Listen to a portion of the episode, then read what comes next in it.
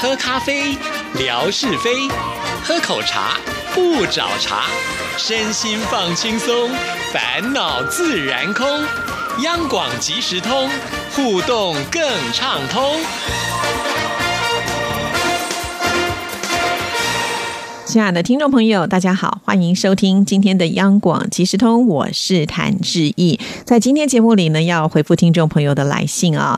那因为在上个礼拜志毅贴了一则微博啊之后呢，果然还是有些善心的听众人士呢，就有写信到节目当中来啊，而且他们都好努力，写的好长好长啊。我想他们是希望呢，就是一封信可以挡很长的时间吧。所以感谢这一些听众朋友的及时雨啊，及时。语的重要性，我想所有的听众朋友应该都了解啊。这种感觉就好像我已经站了悬崖边，好，可能已经开始要往下掉。这个时候突然有人伸出援手，好，那就。可以把我往上拉，但是就很怕这个元首升太慢的时候呢，就掉下去的几率比较大一点点了哈。不是说志毅要在这里危言耸听，或者是说啊，好像呃耍的性子呢很拿翘，其实真的没有。因为我们央广即时通的节目本来设定的就是一个与听友之间的互动性的节目哈。那如果少了互动的话，其实这个节目它存在的一个价值到底是什么呢？这个我们就要好好的去考虑了啊。如果它的反反应并不是我们想象的如此的时候，我们是不是要呃找到另外一条出路，或者是我们要去做什么样的修正？所以呃，当质疑贴出像这样子一个贴文的时候，真的是希望听众朋友能够好好的呃这个讨论一下哈。在这一则的微博当中的听众朋友的留言，我通通没有回复啊，就是因为我希望我不是在那个当下带有一点失落的情绪呢来看这一件事情，我希望能够拉长一点点的时间再回头来看啊。那其实当我看到很多听众朋友的一些意见的时候，我也感受得到听众朋友对于质疑是温暖的哈。大部分的人都会觉得说，在微博呃发这么多的贴文，其实可能会让自己更累哈，也不需要每一则都回复，那可以呢有更多的时间跟力气回到节目当中。但是我一直在想啊，回到节目当中的时候，呃，因为他看不到一个点听数，对不对？然后又看不到听众朋友听了节目以后的一些反应，我就会更担心。其实这样子就少了更多的互动。我为什么这么努力的在呃我的微博当中跟大家来做一些交流？就是希望呢能够透过呃这样子的一种方式拉近彼此之间的距离，让我们觉得好像没有陌生感哈。那希望也能够就是让所有的朋友们呃透过微博然后进入到节目当中。毕竟现在呃我们要来收听广播节目，它一次至少也要二十分钟。那我就。像我们的听众朋友说的啊，把手机打开刷刷微博是很方便的，但是要打开收音机它是比较麻烦的。那再何况呢，很多的听众朋友平常可能白天要上班的时间，你可以拿出手机划一划，留个言，可能不影响你的工作，也不会被老板发现。但是你总不能在上班时间就拿起了手机，戴上耳机，然后听二十分钟的节目吧？这个真的确实的确有点强人所难啊。当然，我想每一个人运用的时间的点上面也是会不太一样。就让我回想到以前我们有励志 FM 的平台的时候，其实我也有观察到，就是很多的听众朋友，他平日是可能没有时间听节目的，因为呃平日的时候会发现那个累积数都会速度比较慢一点啊，等到假日的时候就会突然倍增，所以我就在想，也许很多人就是呃平日呢太忙了，没有时间听，所以到了放假时间的时候就打包一块听，可能从周一听到周五等等啊。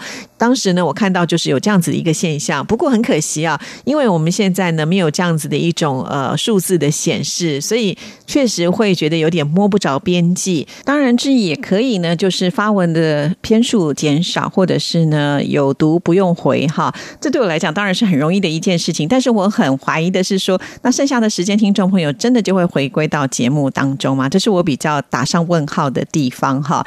因为呃有微博的互动的时候，大家也许还可以借着这个互动的空间聊一下节目。可是如如果这边都少的的话呢，是不是就更呃距离遥远了些呢？这是我比较担心的一件事情了哈。那当然，我想听众朋友也可以针对这个问题呢，好好的想一想，也可以呢给出一些意见哈。那当然，我们现在正在修正当中啊，就有点像是在大海里面，我们要找到一个比较明确的方向，才不会飘呀飘的，这样子感觉很没有安定感哈。所以这个部分呢，就要请听众朋友来帮忙了。也谢谢大家。那接下来呢，我们就要来回复第一封信件。首先呢，我们要来看的这封信件呢，就是我们的呃大总管啊江福琴所写来的。因为呢，前一段时间他呃这个突然消失了，大家都非常的关心他，尤其是文哥啊，特别特别的担心。然后呢，就想东想西的。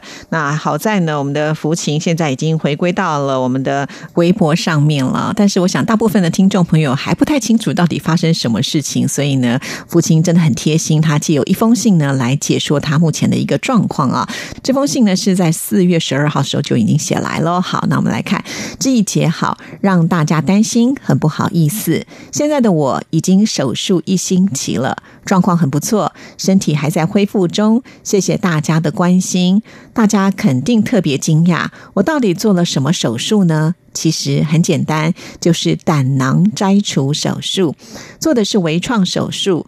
过去摘除胆囊要在右侧胸腹部切开一个切口，再把胆囊切掉，创伤比较大。而我们这里的微创手术就在胸口正中间打一个洞，右侧腹部打一个洞，肚脐正中再打一个洞，洞比过去的横切口要小。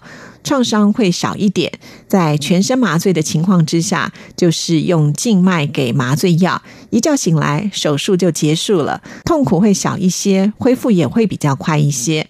我为什么要做胆囊摘除手术呢？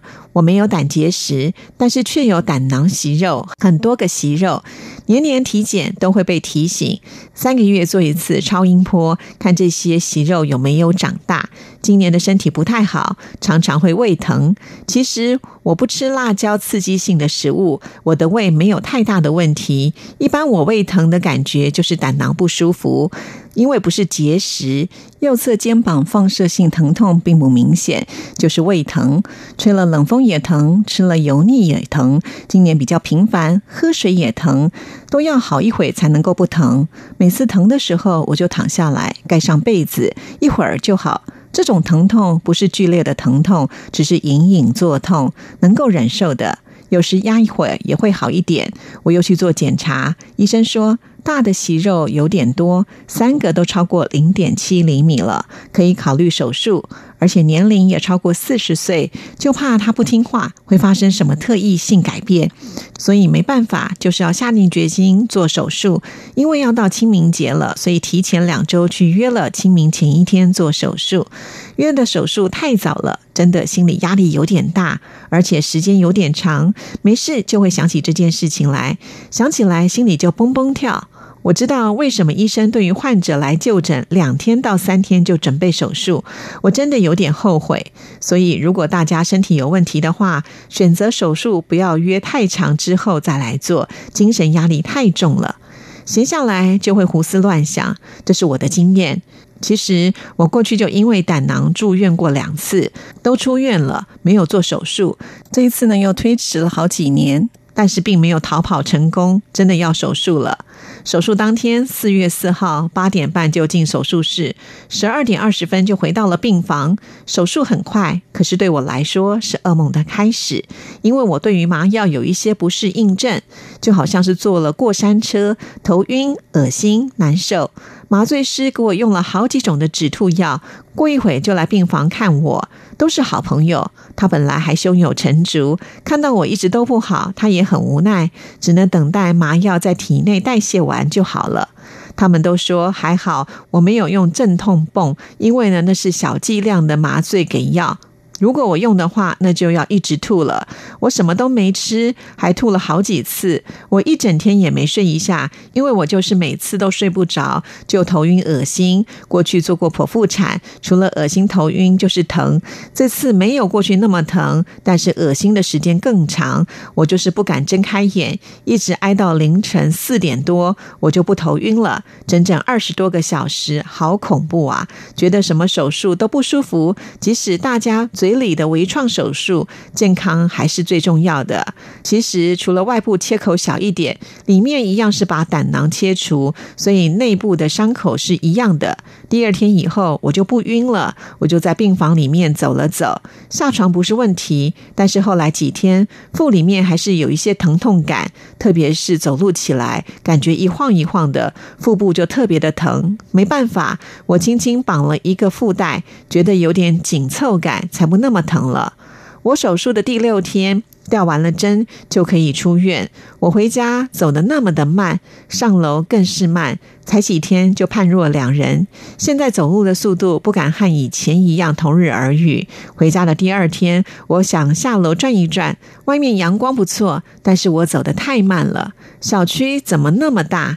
过去走十圈才回家，这一次才走了一圈半就走不动了，腹部不舒服，只能回家，让我有种挫败感。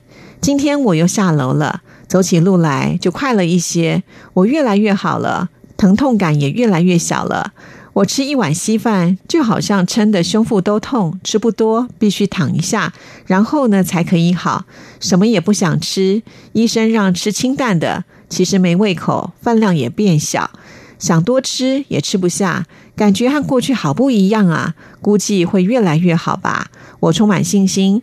本来过去就不是很爱吃，这次可好了，吃一点就有饱腹感。但是我好像没有瘦，也不管了，恢复健康再说吧。哈哈，我好像把整个过程都写了下来。虽然也是不舒服，但是也很知足。毕竟好多事情都可以自己做，不用求助于他人。过去手术翻个身都很难，现在下床活动不是难事，就是不能够爬楼梯，走慢一点没问题。病了还是很麻烦家里的人，全家都放假，哪都不能去。姐姐都在医院陪我，给我送饭，感谢他们，真的不好意思让他们担心了。连我姐姐的孙女都来看小奶奶，还给我好吃的，感动啊！越来越觉得健康好重要，不管做什么手术，即使过去身体很好，手术后人也变了，真的对身体不大好，什么都归于零，走也走不动。要重新锻炼才行。谢谢大家的关心。现在的我手指比身体灵活，所以我最近看手机比较多了。但是怎么感觉我好像不太会留言了？不知道要说什么好，有一种生疏感。原谅我吧，拜拜。宁夏一一敬上。哇，看了这段的信件的内容，我们真的是有些不舍哈。其实，呃，一一在之前虽然私底下有跟志毅说要去做这个手术，那我也可以感觉得出。出来，其实他内心是会有一种不安感哈，可是他又怕我们担心，所以呢，写的都是云淡风轻。那因为依依的工作是医护人员嘛，所以长时间是待在医院里的。照理讲呢，他应该就是更能够啊接受像这样子一种医疗的行为。可是呢，从另外一个角度来看的话，就是他以前是要帮这些病患来服务，可是现在的针是打在自己的身上的时候，其实还是会有那一种。担心跟害怕感了哈，那再加上每天呢都要面对像这样子的一种情景，一直要熬到呢呃开刀的那一天，确实那个时候呢会产生出一些很不安的感觉。偏偏福琴又是一个很害怕麻烦别人的人呢，所以在这段期间他。都没有告诉他的朋友，甚至连他的姐姐都没说，呃，所以我就觉得太坚强了。有的时候呢，呃，真的不用把自己呃盯到这么的一个极致化哈。该给亲人表现的时候，就告诉他们吧哈。那多多少少呢，我觉得会有一些亲情支持的力量，那也是非常的重要哦哈。其实一开始知意知道这个讯息的时候，也是不断的劝福婷说，呃，这个只是一个微创的手术啊，所以不用太担心。哪知道呢？这个麻药呢，却带来了许多的副作用啊！让福琴呢，在还没完全褪去麻药之前呢，受尽了各种的煎熬。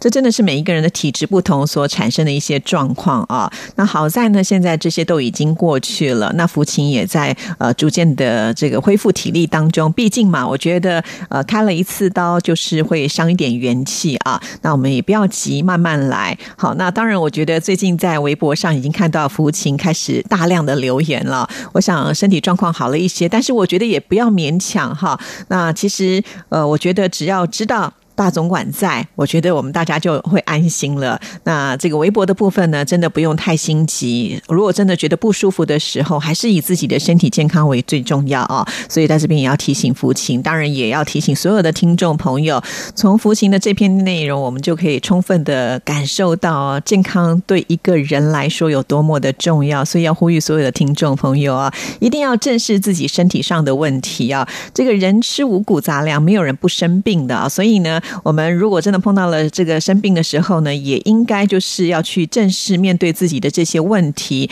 那通常呢，我们去看病，医生也都会给予专业上的一些建议啊。这个时候，我觉得医病关系都要维持的一定很好，彼此之间有一个信赖度，可能在这个呃治疗的过程当中，才不会有太多的一些担心或者是害怕哈。那谢谢福琴愿意分享这么详细的一个内容，让我们每一个人都清楚这段时间福琴到底去哪里了。当然。啦，因为大总管不在嘛，其实很多听众朋友都非常的想念呢。那向来福琴也是很心细的，知道这样子的一个状况，所以特别写了这么长的一篇内容。再一次的祝福福琴，也希望你慢慢的休养哈啊，一定要这个健健康康的，我们大家才会觉得非常的开心啊！祝福福琴喽。接下来的时间呢，我们就来听听今天景斌先生要带给我们什么样酒的知识了。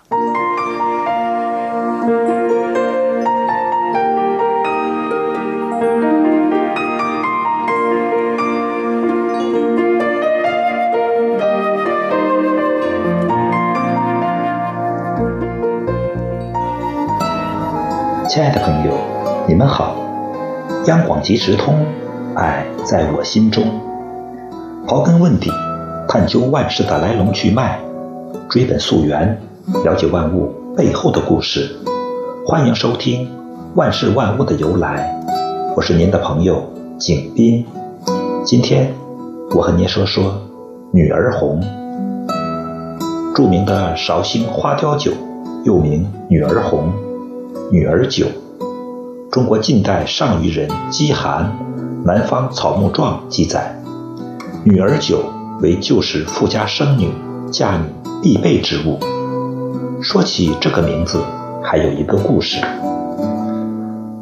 从前，绍兴有个裁缝师傅，娶了妻子就想要儿子。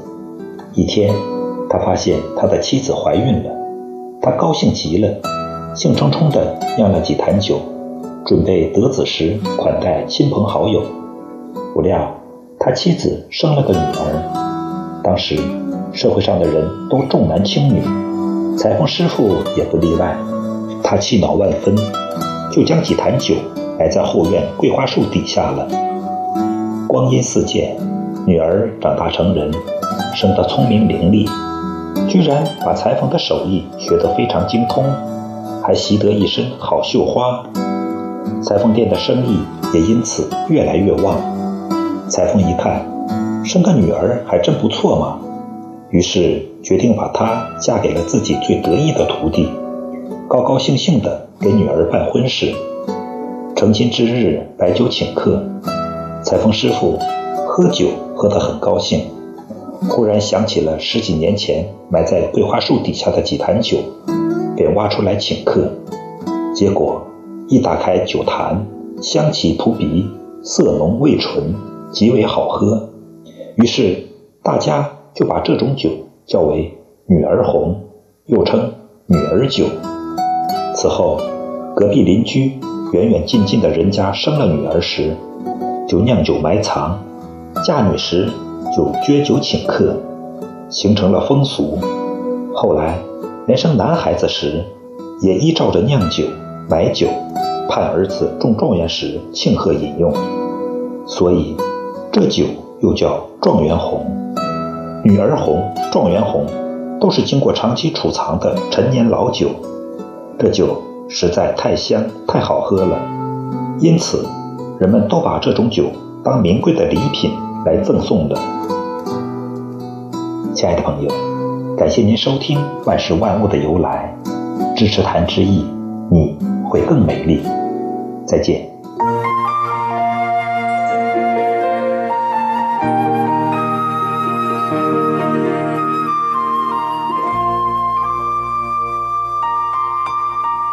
今天在听景斌先生录制的时候，我心里面就有一个感觉啊，他可能录完这段的时候，就会想要去喝两杯啊，因为录的实在太好了，会很想要去呃品尝一下女儿红的那一种沉香啊。不知道我们听众朋友家里面是不是也有女儿红的故事呢？如果有的话，一定要跟志毅分享哦。好，今天节目时间到了，祝福大家，下次见，拜拜。